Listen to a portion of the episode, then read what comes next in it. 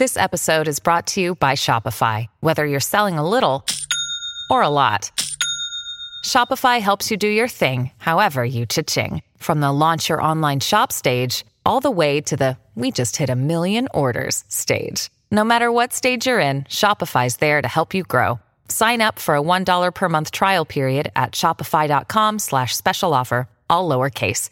That's shopify.com slash special offer. Survivor 46 is here, and so is On Fire, the only official Survivor podcast. And we have a twist this season.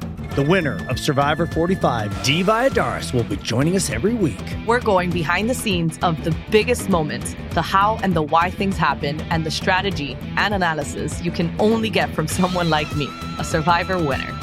Listen to On Fire, the official Survivor podcast, wherever you get your podcast. A young kid who grew up idolizing the Monkees reunites the band for a tour decades later. It was so loud, the screaming, and to see fans running after you, with the girls, just like the old days of Hard Day's Night with the Beatles. The girls went crazy over these guys. The band's record breaking tour is a game changer for the young music manager. It changed my whole life. To represent an act that sells stadiums, arenas, here I was 30 years old and had that experience at such a young age. It was probably the biggest tour that I ever worked around. Hey, everybody, welcome to Sonic Impact. Welcome to Sonic Impact. This is the last time this season we're going to say those words, Olivia. Well, that's a little sad. It is. We spent two years putting together this podcast. We took a long time making sure that the stories were strong and the stories were well crafted and all that information that you had to deliver. And so it really has been an incredible journey, very rewarding for us. And I have to just say a huge thank you to the audience who found us, who listened to us, liked us. Really appreciate you guys going on the ride with us. Yeah, to every single one of you who has listened, thank you from the bottom of our hearts. It really means a lot. And one of the things that's impressed me and surprised me, Olivia, is you. I just need to take a moment to say all the listeners out there who have written to me and said how great you are, how great your voice is, and how knowledgeable and poised you are for a 20 year old. Uh, it makes me feel so proud of you. So I want to just give you the props. You weren't supposed to be part of this in the beginning, but I'm so glad that you joined me and that we have this bond. Thanks, Dad. I'm so glad too. It's been such a fun thing. I've learned so much about music and I've loved hearing these stories, and obviously, talking with you all the time has been an absolute joy. Well, as any parent will tell you, having time with your children, especially at this time of your life, is really special. And I want to thank all of our guests. There have been so many incredible guests coming on to tell these stories, to share their time. And without them, there would be no podcast. So I just want to give a shout out to all 10 guests who made this podcast as great as we hoped it would be. Elliot said it perfectly. Thank you all so much for taking the time to be part of our little project, and I hope you had as much fun as we've had. So, our plan was always to do 10 episodes and see how it went, but the response has been so overwhelmingly positive that I think we're going to do some more. We'll keep you guys posted on when new episodes will come, but we hope when we have more stories, you guys will all come back. But, but let's not say goodbye quite yet. Let's talk about today's episode, Olivia, and that is the Monkees. The Monkees. So I always thought that the Monkees was a band, but I found out that the Monkees is actually a sitcom from the 60s. All of the members of the band were basically hired as actors for this sitcom, and the series is about a group of four young men trying to make a name for themselves in a rock band.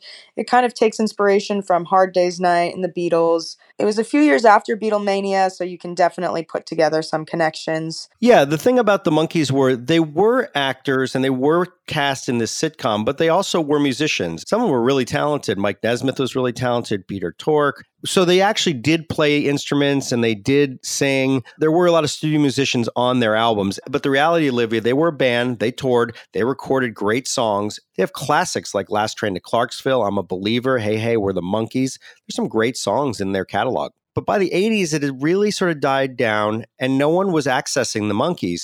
And what happened was MTV was sort of starting to get really huge and they bought the rights to the Monkees episodes. And here comes our guest, David Fishof. David Fishof has an incredibly interesting career.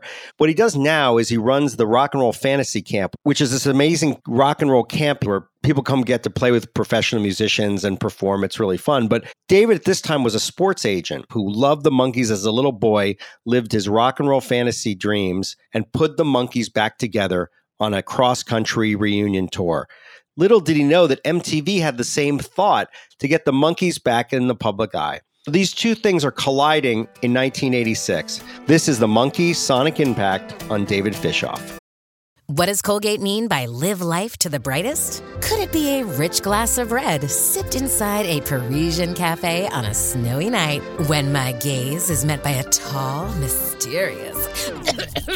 I mean, brushing is directed with Colgate Optic White Pro Series toothpaste gives you a visibly whiter smile in just three days, so you can live life to the brightest and finish that glass without worrying about teeth stains. Colgate Optic White. Find it at all major retailers. Does Monday at the office feel like a storm? Not with Microsoft Copilot. That feeling when Copilot gets everyone up to speed instantly? It's sunny again. When Copilot simplifies complex data so your teams can act, that sun's shining on a beach. And when Copilot uncovers hidden insights, you're on that beach with your people and you find buried treasure. That's Microsoft Copilot. Learn more at Microsoft.com/slash AI for all.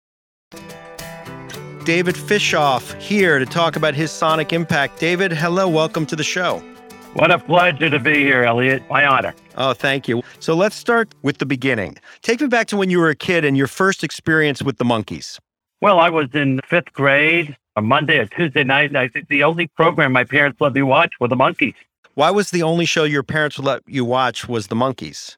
Growing up, my parents discouraged me from watching any television. I know my mother always called it the idiot box.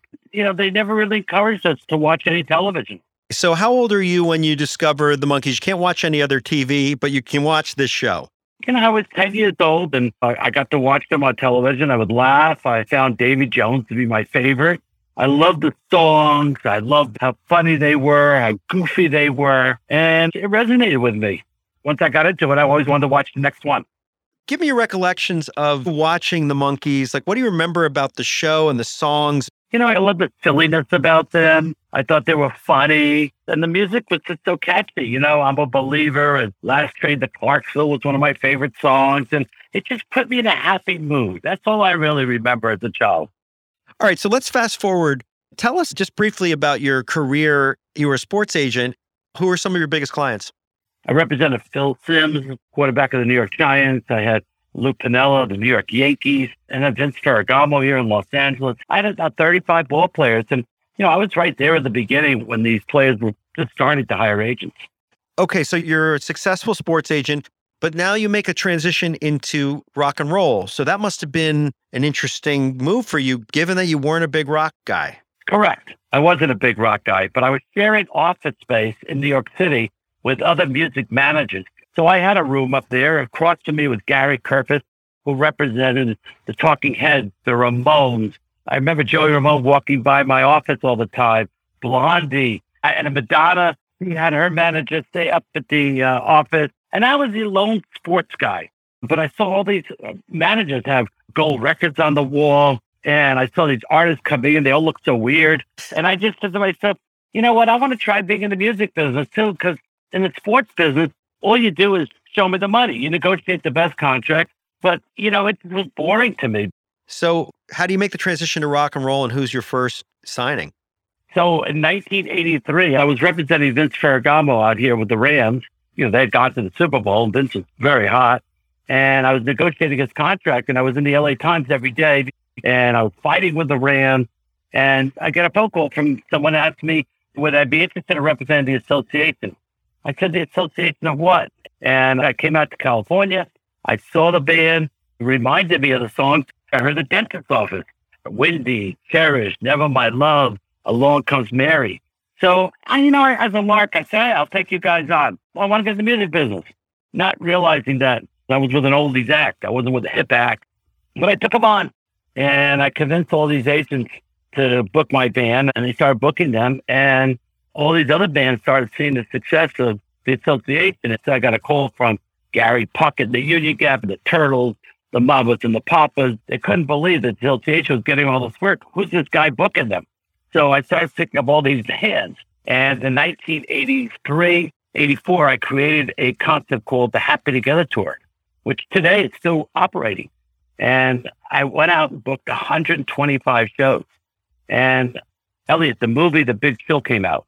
And when The Big Chill came out, everybody wanted to hear nostalgia music. Correct me if I'm wrong, but were you one of the first to put together those music packages with these multi artists? Totally. No one ever packaged people together. I, I, I was the first one, really, who, who did that in, in the 80s. And it really became a fun show. And I started booking 15 shows. And then because that movie, the, the Big Chill came out, we started packing these, you know, two, 3,000 seaters and did it again in 1984, 84. I did it in 85 again. I put the birds on 125 shows, the fairs, the festivals. It was just unbelievable. This package worked all the time. I want to now move to the moment in your life with the Monkees. Tell us how you came about putting the Monkees back together and put him on the road after people had sort of forgotten them. So in comes David Fishof. How does this happen? So I'm doing these oldie shows and I live in New York City. And someone said to me, what, what about trying to get the Monkees? And I said, wow, now it came back to me. A 10 year old David Fishof came back. The Monkees. that would be so cool. I didn't even thought of that. Awesome. And they said, Peter Tork lives in New York City. Why don't you start off with him and invite him to one of your shows? Well, Peter Tork had a sign all over the west side of Manhattan. You want to learn to play guitar with Peter Tork? You rip off that little piece of paper, you have his telephone number, and he'll teach you how to play piano. How much was Peter Tork charging for guitar lessons? He probably was getting like $50. I see his name on a piece of paper, and I rip it off. Pull him up. I said, hey, Peter, my, my name is David Fishof. I produced the Happy Together tour. And by the way, we're working in Manhattan next Monday night. And I said, why don't you come and be my guest? Because, you know, I'd love to do the Monkees. He shows up. I get him a backstage pass. He's sitting on the side of the stage. And I'm watching him during the whole time because I'm a fan. Peter Tork, the Monkees. I got all excited. And that, that's what got me excited as a kid. So he's watching and he's loving the show. And he says to me afterwards, you know, we could do this too, the Monkees. I said, great. So uh, we got together the next day, had lunch, and he said to me, um, I'm, I'm only one of the four guys, and let's go and pitch it to them. So I said, great, I'll buy you a plane ticket. Let's go over to England. And he called Davey and he called Mickey. He says, I got a guy who does these oldie shows and he wants to come meet us. So we went over to London and we went to Mickey Dolenz house and he lived four hours outside of London in a big mansion. And uh, he put us up there. It was really nice. We went to a pub. He really he wanted to dime me. It was really beautiful. And we got into talking about the concept of going out on the Monkees. You know, he was interested. So Peter Tork is giving guitar lessons. Mickey and Davey are living in England. These guys are like haven't probably connected in years. What did they think of you coming to them to propose this? Were they excited about it? Like, how did they react to this? Well, you know, Mickey was really cool. You know, he acted really cool because that's Mickey. Uh, Davey was so excited. And I'll never forget, he said, Man, I can't wait. I'm going to tour across America with you. Listen, I was legit because I had booked 120 shows with the Turtles for two years in a row, a Happy Together tour. So they knew I was legit. But uh, it sounds like it's something no one even really thought about. Like they weren't thinking at all about getting the Monkees back together. They must have just been sort of shocked, but also, wow, okay, we're going to go play together again. We're going to play together again. And no one ever used the name the Monkees. And they had gone out as Davy Jones and Mickey Dolenz. They had a very, you know, interesting relationship, you know, which normal bands have. So well, the next thing was we left his house after three days and we went down to visit Davy Jones for a few days. He lived in the southernmost tip of England, and they didn't talk. They didn't even talk to each other. So I meet with uh, Davy, and I meet with his wife. They both said, "Leave it with us. We'll get back to you." So let's set the scene. You're this little kid who discovers this band, blows your mind, has a big impression on you. Cut to 20 years later, you're with these guys and you're going to put them on tour. What's going through your mind? Is it a pinch me moment? Well, the pinch me moment was when I went to their homes, and here I am in Mickey Dolenz house, and I'm I'm I'm a fan. And then Davey, it was fun. were getting down to meeting them the first time. No Yeah. question about it. Did you tell them that the influence that they had had on you as a child was that a part of you know the pitch? I probably did. You know, I probably shared that with them. I knew all the songs, which I can't tell you with a lot of other bands. Well, I had to think that your passion for them was real, and and that came through Yes. in the pitch, right? Yes.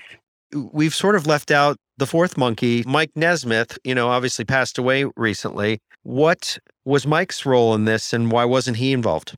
So I never reached out to Mike Nesmith because everyone told me you're never going to get him. He's so rich. His mother invented liquid paper and he inherited millions of dollars and he's a big producer and he's, he's never going to do it. He doesn't want anything to do with the Monkees. So I honestly never reached out to him. To tell you the truth, Elliot, I was a fan of the Monkees because it was my childhood. I loved Davy first. I loved Mickey second. I loved Peter third. You know, I my my three favorite monkeys were the, in that order. Amazing. Now um, I go back and I get a call from a, a media guy. He called me up. He says, "Did you know that uh, MTV is going to be broadcasting the Monkees?" And I said, "No, not at all." I said, "You know, I go up and down the elevator with Bob Pittman of MTV, and so I run upstairs to Bob Pittman's office." And I said to him, "My name is David." Said, "I know you're the sports agent." I said, "No, I know you don't mean the sports agent, but I'm doing a, an oldies tour with the Monkees." He said, "Sit down, kid." And he said to me, I'll make a deal with you. You promote my fledging network, MTV, and all your ads, and I'll promote you on television that you're doing a live tour. I said, Great, let's do it. So we're about to go on tour for the first time with the Monkees. Set the stage. What year is this? What was that experience like? So it's 1986. I'm nervous here. I'm nervous here, Elliot. Am I going to sell tickets? You know, what's going to be the response of, of this tour? This is when MTV decided they were going to air the TV show. And I start going on sale. Now, I went on sale in places like 1,500 seats up in New Hampshire, 2,500 seats, Boston. So now I go on sale. And the first day, all of a sudden the agent calls me from William Morris. He says, David, we've sold everything out. We sold 30,000 tickets in Detroit. They sold 29,000 in one day in Poplar Creek in Chicago. Oh my They god! broke, yes, oh yes. my you won't believe we broke every record. Can you imagine what's happening? I'm on sale and everything is going through the roof. We sold 40,000 in Foxborough. We played Texas Stadium. We just kept adding dates. It went crazy. The country went nuts because MTV announced the tour. Every little girl came running home at 11 o'clock in the morning and the, and their mothers were yelling at them, where were you all night? Mommy, I was waiting online for monkey tickets. And the mothers would say, but I want to go. "Dad, How do you know the Monkees? Well, you know, the mothers would say, it's a 20 year old band. It was bedlam. It was the craziest thing. Imagine selling 30, 40,000 seats in a market. So here in Los Angeles, we sold out three nights at the Greek Theater. I could have sold out 20 nights, but they had booked other bands. It was just amazing. You must have just felt such pride as a fan of the band putting this together. It was your idea. They must have been blown away by the reaction of the fans. They were blown away. It was over everyone's head. You know, they, they came up with a ticket price from the year before of what my shows would sell. Now they could have tripled it. And then the craziest thing happened was I scheduled rehearsal up at the Concord Hotel in the Catskills.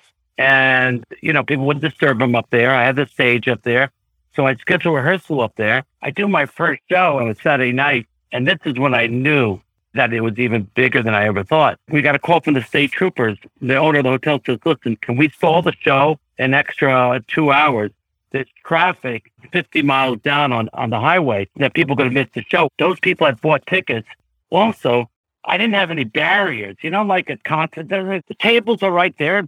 These fans were jumping on the stage. These little girls were running and kissing these guys. And it was so loud. And then I had them in motorhomes. Well, the next day I had to call again buses. So overnight, it, it just got so big. But I, you know, we went with the flow and got them buses, got them security. And the really people I really felt bad for were the Herman's Hermits, the graduates. So I had to tell them, listen, you guys, instead of each band doing 40 minutes, you guys got to do 10 minutes, 10 minutes, 10 minutes. I need the Monkees to do an hour, an hour and a half. Yeah. Because I, I got to tell you one more thing. This Please. the biggest thing. I bought that guitar logo for $3,500. Every kid wanted a piece of the merchandise. The merchandise went through the roof. What's your recollection of the tour, the fans, the music, the band? Well, the happiest was to see everybody screaming, singing the song, the girls, the way they scream. It, it was so loud, the screaming, and to see fans running after you, or the girls, just like the old days of Hard Day's Night with the Beatles. The girls went crazy over these guys. And I never saw that in all my years. They were so happy. The Monkees were so funny. You know, when those three guys got together, they were funny. They started with an explosion. They got props. They were TV stars. Yes, they should go into the Rock and Roll Hall of Fame because the music was amazing. Oh, and by the way, I added a horn section to the band. They didn't even have musicians. I'm the one who created the musicians. I put an ad up in in, in uh, Juilliard School of Music looking for four horn players.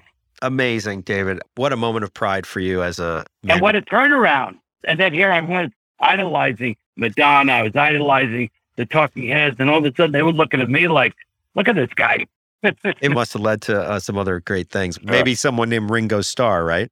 Yeah, led to Ringo. And it led to my Dirty Dancing tour.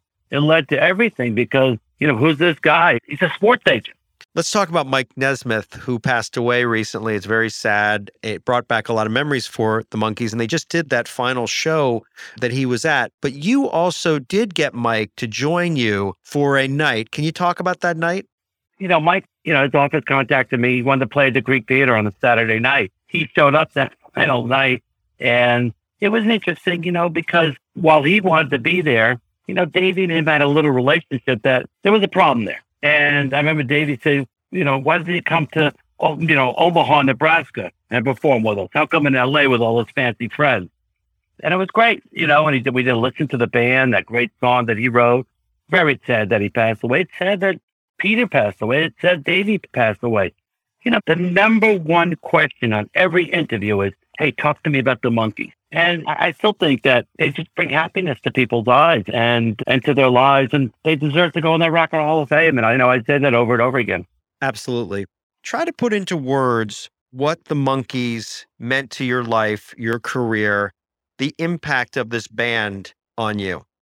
It changed my whole life. I mean, representing professional athletes like Lou Piniella, Phil Simms, they took me to the highest stratosphere of being with athletes winning the Super Bowl. I reached the, the top in my business as a sports agent. But in the music world, to, to represent an act that sells stadiums, arenas, here I was 30 years old and I was able to climb the mountain and have that experience at such a young age. And I never had that. I don't think I ever will now. It was probably the biggest tour that I ever worked around if 30 year old David Fishof could have talked to 10 year old David Fishof and told them I'm putting together a Monkees reunion tour, what would have that been like? I wouldn't have believed it. it. It was incredible. The impact that it had on the entire United States. And by the way, the Monkees reunion tour in 86 brought so many other bands back when they finally said, hey, if the Monkees can do it, so can we. They had such an, a major effect on so many bands and so much of the music industry because no one ever thought you could come back 20 years later and have and more success live 20 years later than when the show originally came out. David, this has been such a pleasure, such an ex- such a memorable story. I want to thank you for coming on the show and sharing this incredible moment with your favorite band. So thanks so much. Elliot, thank you. You know what? And it, it brought up a lot of emotions with me. I love it. You should have lots of success with this concept, and, and it's going to be great. It's going to be great. I appreciate Very much. It's Kaley Cuoco for Priceline. Ready to go to your happy place for a happy price? Well, why didn't you say so? Just download the Priceline app right now and save up to 60% on hotels. So, whether it's Cousin Kevin's Kazoo concert in Kansas City, go Kevin, or Becky's Bachelorette Bash in Bermuda, you never have to miss a trip ever again. So, download the Priceline app today. Your savings are waiting. Go to your happy place for a happy price. Go to your happy price, Priceline. Grey's Anatomy, the most iconic binge worthy drama, is back, along with answers to the biggest cliffhangers. Will Teddy survive? Will Jo and Link finally find happiness together? Meredith returns along with fan faves like Arizona. You can now stream every episode of Grey's ever on Hulu and new episodes next day. Watch the season premiere of Grey's Anatomy tonight at 9, 8 central on ABC and stream on Hulu. I just love this story, Olivia, because David Fishof really wasn't a music guy per se, but he did love the Monkees as a kid, and he thought I want to get into the music business. I'm going to put together the band that sparked my interest in music. And here he is 20 years later, putting the Monkees back on tour. Pretty cool. Yeah, it's pretty amazing that he was even able to get into the music industry at all because it's not an easy industry to just get into. But the fact that he was able to do it through his favorite childhood band is something really special. Well, and I think we don't realize at the time putting together packaged tours like they do now, where they put four or five artists, it wasn't that prevalent. So to put together the Monkees on this tour with these other bands was a big deal. And I love how he was not expecting much. I mean, he was worried about it. He was worried he was going to lose money. Not only did he not lose money, he made a ton of money on the merchandising and he was all of a sudden selling out arenas and the Monkees were hot again he had turned that band who he fell in love with into a hot act again, which now we see a lot of bands coming back and touring again and creating a whole second wave of popularity. But back then, it really wasn't. People sort of, once they were out of the public eye, they sort of faded away. Yeah, it's hard to imagine. Like these days, if you're a fan of a band, you can follow them on social media, on the internet, and watch videos of them and kind of keep them alive that way. But back then, before all of this, if your band wasn't together anymore, wasn't touring, wasn't making music, there's not really much you can do to follow up with them other than just continuing to listen to their music. So this must have been something extremely special for the fans.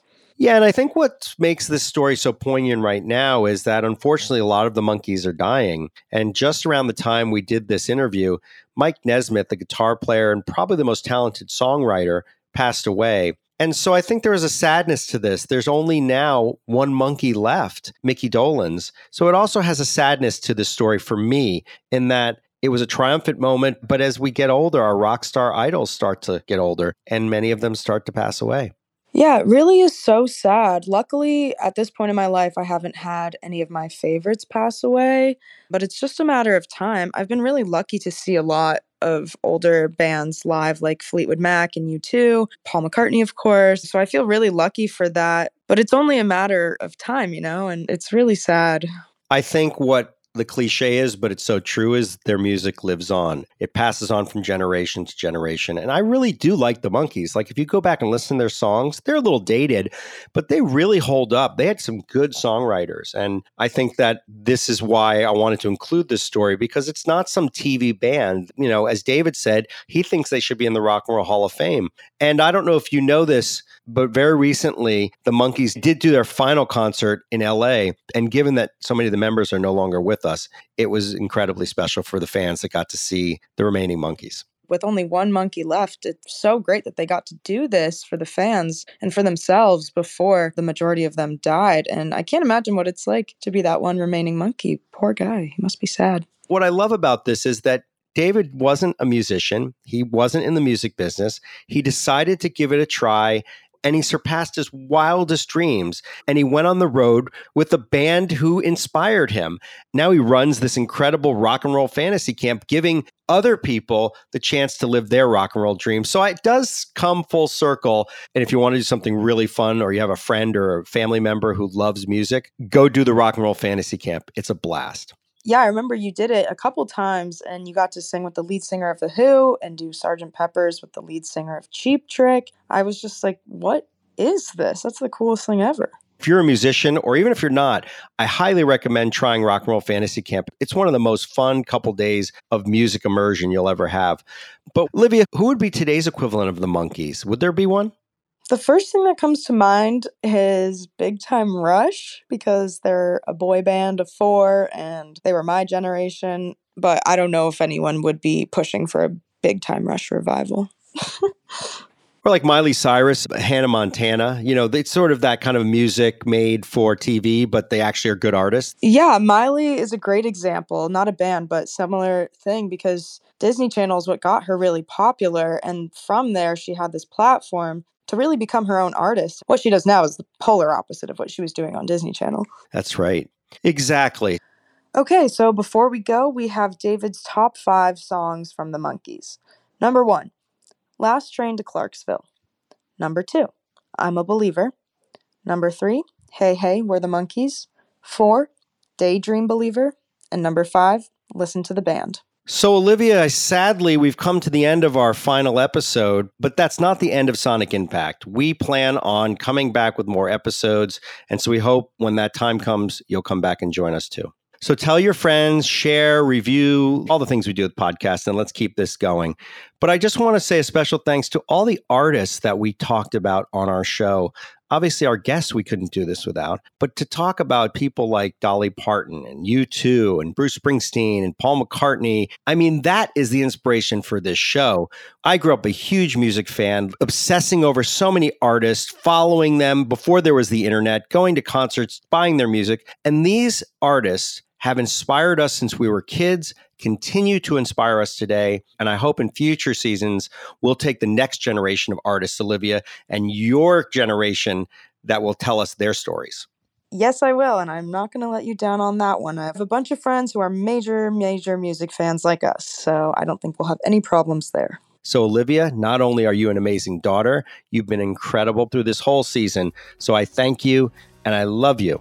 Well, I just want to say one final thank you to you, Dad, for all of your hard work on this podcast. You're such an amazing co host, and I know you spent many, many, many hours working on this. And it wasn't easy, but it's worth it, and it's just been such a joy, and we all love you.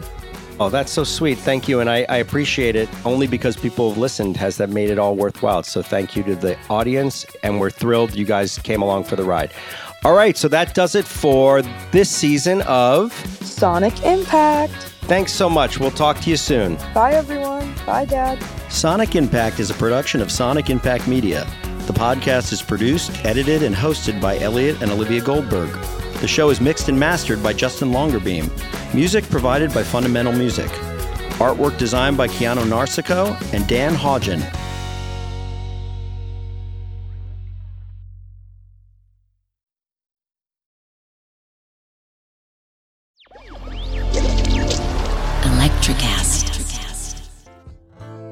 Welcome to Tuning Into Sound Wellbeing, where we harmonise your mind, body, and soul. I'm Amanda, your sound therapy expert. And I'm Stephen, the curious explorer uncovering the mysteries of sound. Together, we explore vibrations, frequencies, and the power of sound therapy and tuning forks. Discover ancient wisdom, reduce stress, and tune into a healthier life. Subscribe to Tuning Into Sound Wellbeing today. Hey, it's Tim from 50 Years of Music with 50 Year Old White Guys, the comedy podcast you had no idea you needed. Join Ben, Jeff, and me as we continue our musical road trip back through the years and around the globe. See, just when you thought all white guys were like Joe Rogan, you come across three educators trying to remember when we were cool. 50 years of music with 50 year old white guys. Electricast.